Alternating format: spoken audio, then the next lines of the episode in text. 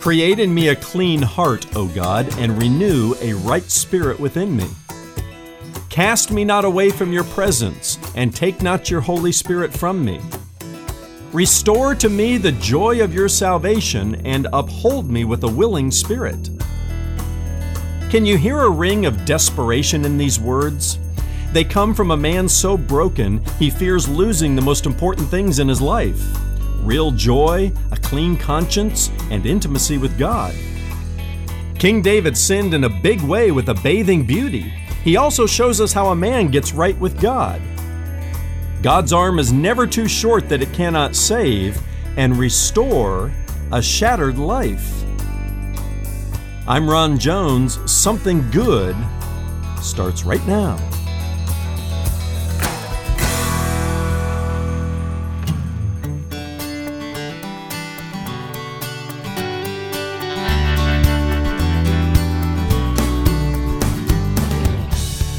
Even heroes can make tragic mistakes. What makes them heroes is what they do next. Hello, welcome to Something Good with Dr. Ron Jones, lead pastor at Atlantic Shores Baptist Church in Virginia Beach, Virginia. I'm Brian Davis. Thanks for tuning in. And if you were to list the greatest heroes in the Bible, David would be right near the top of the list. But we learn more about him from his failings than his successes. Today, Ron explains how we can turn our setback into a comeback as he continues his teaching series, Cracked Pots How the Glory of God Shines Through Our Brokenness. Visit somethinggoodradio.org to hear any of Ron's messages on demand on your schedule. That's our new and expanded website, somethinggoodradio.org. From Psalm 51, here's Ron with part two of his Something Good Radio message David a broken man after God's own heart. Sweet and, you know, as lovable and huggable as can be as a little baby. Oh, we didn't realize this, this baby's arriving corrupted by sin. And it doesn't take very long to figure that out, right? And everything about our life and our world and the brokenness in our world Karl Menninger was right. It goes back to Genesis chapter 3. Whatever happened to sin? It explains all the mess that this world is in. And if you diagnose it properly, then, then you, can, you can find the right remedy. So David says, I know that I've sinned. I understand the seriousness of my sin. By the way, to illustrate that a little bit more, suppose I slap you in the face what happens? Probably you'll slap me back, right? and we'll get into one of those tussles. Maybe one or the other of us will uh, uh, file an assault charge. I hope not. But, you know, I slap you, you slap me. Okay, we go on our way. And, but what if I, I walk up and slap the face of the President of the United States? What would happen to me? Yeah, I'd go, along, I'd go away for a very, very long time, wouldn't I? Yeah okay? Because the seriousness of the action is determined by who you did it to, right? Against thee and thee alone have I sinned. So I know I've sinned. I understand the seriousness of my sin. I understand why I have sinned. I was conceived in sin. And then he says, I, I, I know there are no secrets with you, God. You know everything. He says, Behold, you delight verse 6 in truth, in the inward being, and you teach me wisdom in the secret heart. David knows I can't keep a secret from God. I, I may keep it hidden from people who know me best, but God knows everything. Write this down. It is true. A secret sin on earth is an open scandal in heaven. You'll never keep a secret from God. And David knows this. He's fessing up after he's faced up. By the way, now's probably a good time to go to the corollary. Psalm 51. Go with me to Psalm chapter 32 for a moment. Psalm 32. Uh, David talks even more about what he was going through at the time. And he says in Psalm 32, verse 3 For when I kept silent, my bones wasted away through my groaning all day long. Is there a connection between hidden sin and my physical well being. D- David alludes to that. D- David wasn't as physically healthy. He says, My bones wasted away through my groaning all day long. I just wasn't physically like I, I should have been because I was keeping silent. Verse 4 For day and night your hand was heavy upon me. My strength, my strength was dried up as by the heat of summer. I acknowledged my sin to you, and I did not cover my iniquity. I said, I will confess my transgressions to the Lord, and you forgave the iniquity of my sin. Relief did not come for David until he confessed. Confession is when I verbally fess up and agree with God that what God says is wrong is wrong. That's confession. And confession is good for the soul, isn't it? Have you ever heard that? That's not exactly the way the Bible says it, but that's kind of what David is saying. It's good for the soul, it's good for the body. In fact, James chapter 5 and verse 16, James says, Therefore, confess your sins to one another. Get this. And pray for one another that you may be healed. Confess your sins to one another. Uh, you, you fess up to God, He's the highest moral authority in the universe. But James says, you know, in the body of Christ, as we experience authentic biblical community, the confessing of our sins to one another leads to healing. And you're saying, Pastor, I don't know about that. I understand. That assumes it's a safe place in the body of Christ for us to reveal our, our brokenness, right? And to say, I've blown it. And it isn't always a safe place. I, I understand that. I understand that. It's what being part of the body of Christ is all about, though. That's why we encourage you find a life group. Find a life group where you've, you, you've got your peeps. And you're so tight with your peeps that, yes, you could even call up a trusted friend and say, I need to share something with you. And you know that trusted friend is not going to tweet about it. You know that trusted friend is not going to gossip about it. You know that trusted friend is not going to judge you. They're going to pray for you, just like James says. That's the way the body of Christ works at its best. And we have to work hard to become that safe place for broken people because we're all cracked pots, right? And this sort of confession is healing to us. So David faced up, he fessed up. now it's time for the cleanup. Now let's go back to verse 2 for this. He says, Wash me thoroughly from my iniquity and cleanse me from my sin. David has felt dirty this last 12 months or so. You know, he's, he's like an automobile where you, know, you, haven't, you haven't changed oil for 10 or 20 or 30,000 miles and it's just running a little sluggish. Okay? He needs a cleansing. He needs a cleansing. By the way, the Bible tells us to believers, 1 John 1 9, if we confess our sins, he's faithful and just to forgive us of our sins and to cleanse us from all unrighteousness. Uh, I describe that as the Christian's bar of soap. You, you, need, you need to wash yourself every day. Confession is the way to do that. Or, or it's like the, uh, the, the Christian's way of changing oil regularly, daily. I'm going to confess and let Him cleanse, make sure I've got the Holy Spirit flowing through me in a cleansing kind of way. David goes on in verse 7, he says, Purge me with hyssop. I'll come back to that. And I shall be clean. Wash me, and I shall be whiter than snow. Let me hear joy and gladness let the bones that you have broken rejoice. He had lost the joy of his salvation during this time.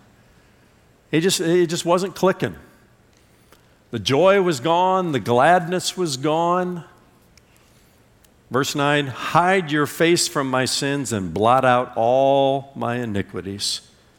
And then I love verse 10 Create in me a clean heart, O God, and renew a right spirit within me. If God wasn't willing and able to do that, I don't think David would have asked for it. Is there a way to go from broken to blessed again? Yeah. You got to fess up, you got to face up. But only God can do the cleanup. And it's interesting how David appeals to uh, hyssop here. He says, Purge me with hyssop.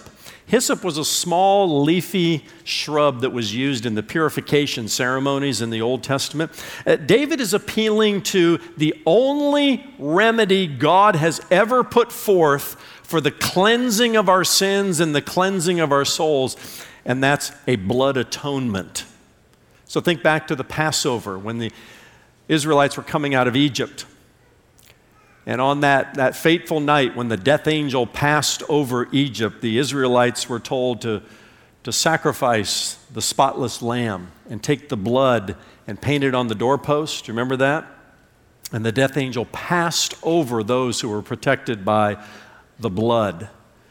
And they would take this uh, uh, small leafy shrub known as hyssop and they would dip it in the blood and, and paint. It was used in, in those kinds of uh, purification ceremonies and other purification ceremonies throughout the Old Testament and their sacrificial system. What, what David is saying is my, my only remedy, my only hope for cleansing is, is a blood atonement.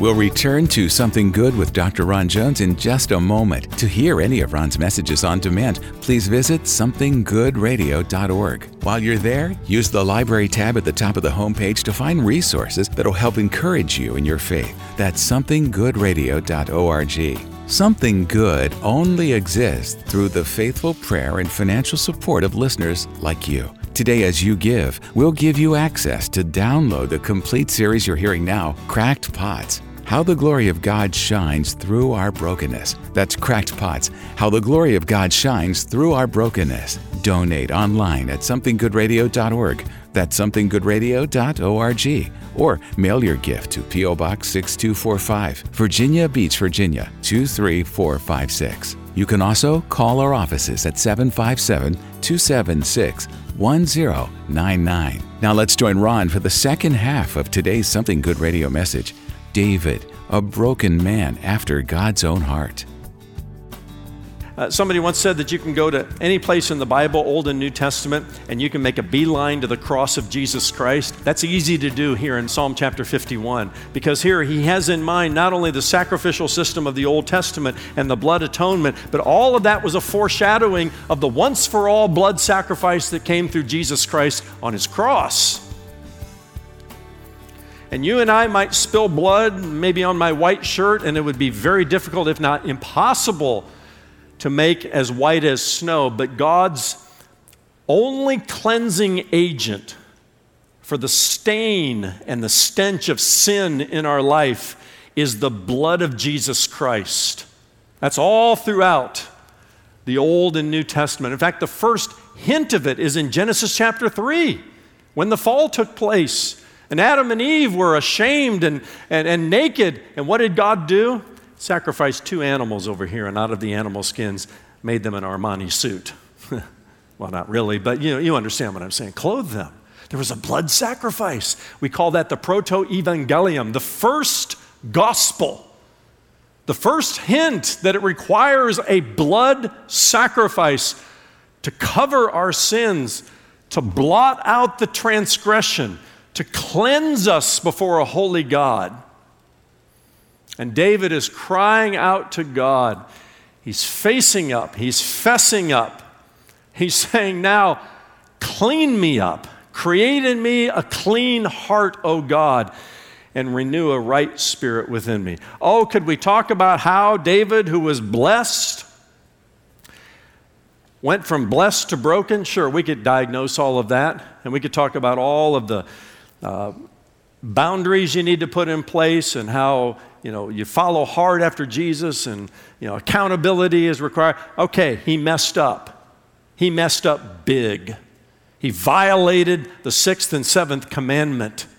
Is there a pathway from brokenness when you're broken because of your own sin? You have nobody to blame but yourself. Is there a pathway back to, to blessedness? Yeah there is. You got to face up you got to fess up and ask God to clean you up. And that's the only way.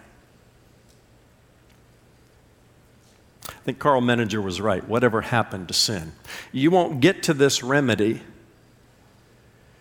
until you diagnose things properly, until God has returned to his rightful place as the highest moral authority in the universe and the seriousness of sin, not just adultery and murder, but gossip and slander and backbiting and lying and cheat, whatever it is. That when the Holy Spirit brings the conviction of our heart to our hearts that we've done something wrong, we need to understand the seriousness of it. There are no little white lies. We have violated the holiness and righteousness of the highest court in the land.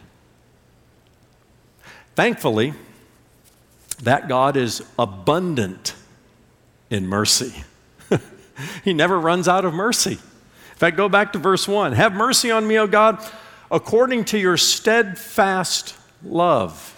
He appeals to the love of God once twice to God's mercy. What is steadfast love? It means God will never love you more tomorrow than He did today because you behaved properly. Likewise, He doesn't love you less tomorrow than He did today because you behaved poorly. His love is steadfast, it's steady, never changes.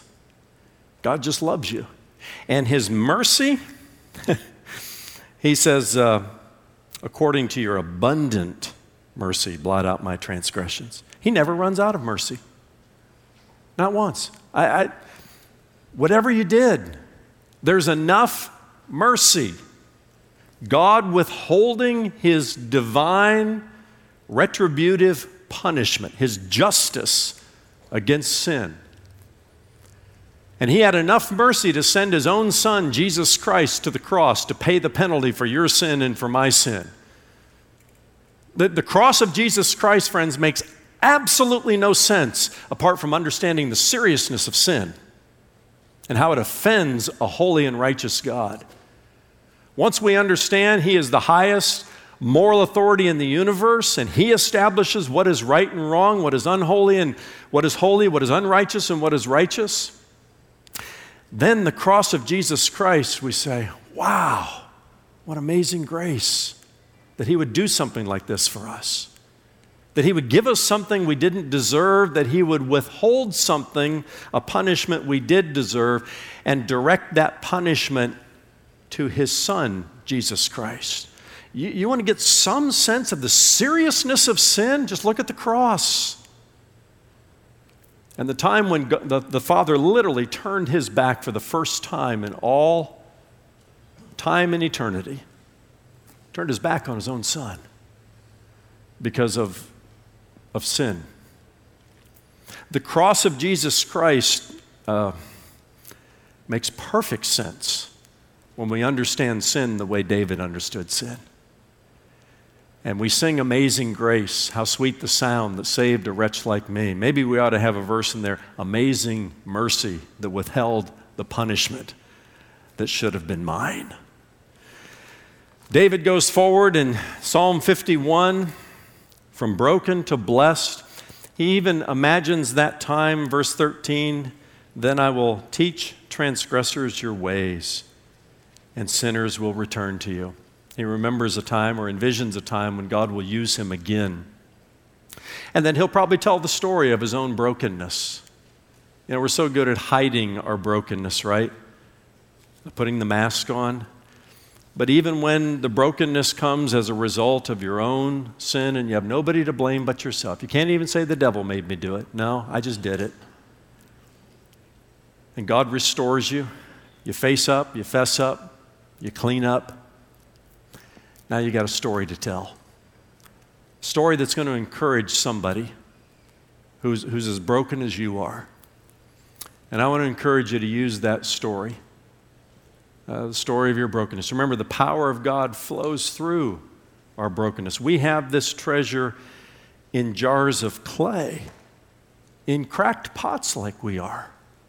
And the power of God flows and the glory of God flows through your life and my life when we're willing, huh, like David, to write it down in a book. You know, sometimes I say, I, I wouldn't want to be David.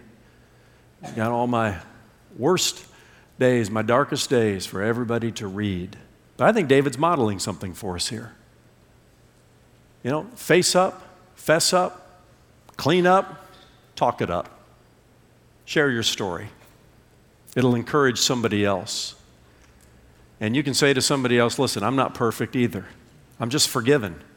I'm a recipient of God's grace and His mercy.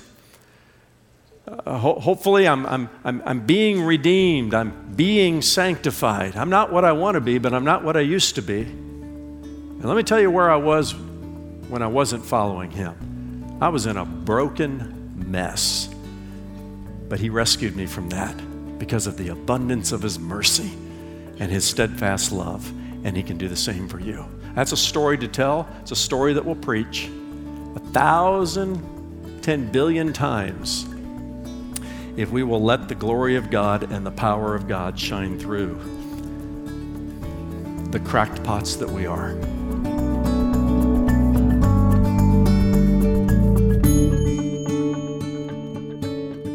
Thanks for being here for today's Something Good radio message. David, a broken man after God's own heart. And Ron, let's dig a little deeper into this idea about David being a man after God's own heart. I think what many people may sometimes wonder is how can a man who commits adultery and murder still be considered a man after God's own heart? Well, that is a great question, Brian. Let me first say that being a man after God's own heart is not really about good performance. In fact, perhaps the greatest example of this quality in David came after a bad performance. I talked about Psalm 51 today, and that's where we see the best illustration of what it means to be a person after God's own heart. But let me back up and give some additional thoughts. In the book of Acts, chapter 13, verse 22, it says, After removing Saul, he made David their king he testified concerning him, I have found David, son of Jesse, a man after my own heart. He will do everything I want him to do. So, the answer as to why David was called a man after God's own heart is found right there in the verse. He did whatever God wanted him to do. Of course, that leads to your question about David's sin, something God clearly did not want him to do. So, let's back up a bit further. Part of the reason David was called a man after God's own heart was that he had absolute faith in God. Look no further than the way he slayed Goliath. Listen to what David says in 1 Samuel 17 before he ever faces the giant. The Lord who delivered me from the paw of the lion and from the paw of the bear will deliver me from the hand of this Philistine. Oh, would that we all had that kind of faith, Brian. Quickly now, a couple of other examples. King David loved God's law and he delighted in it.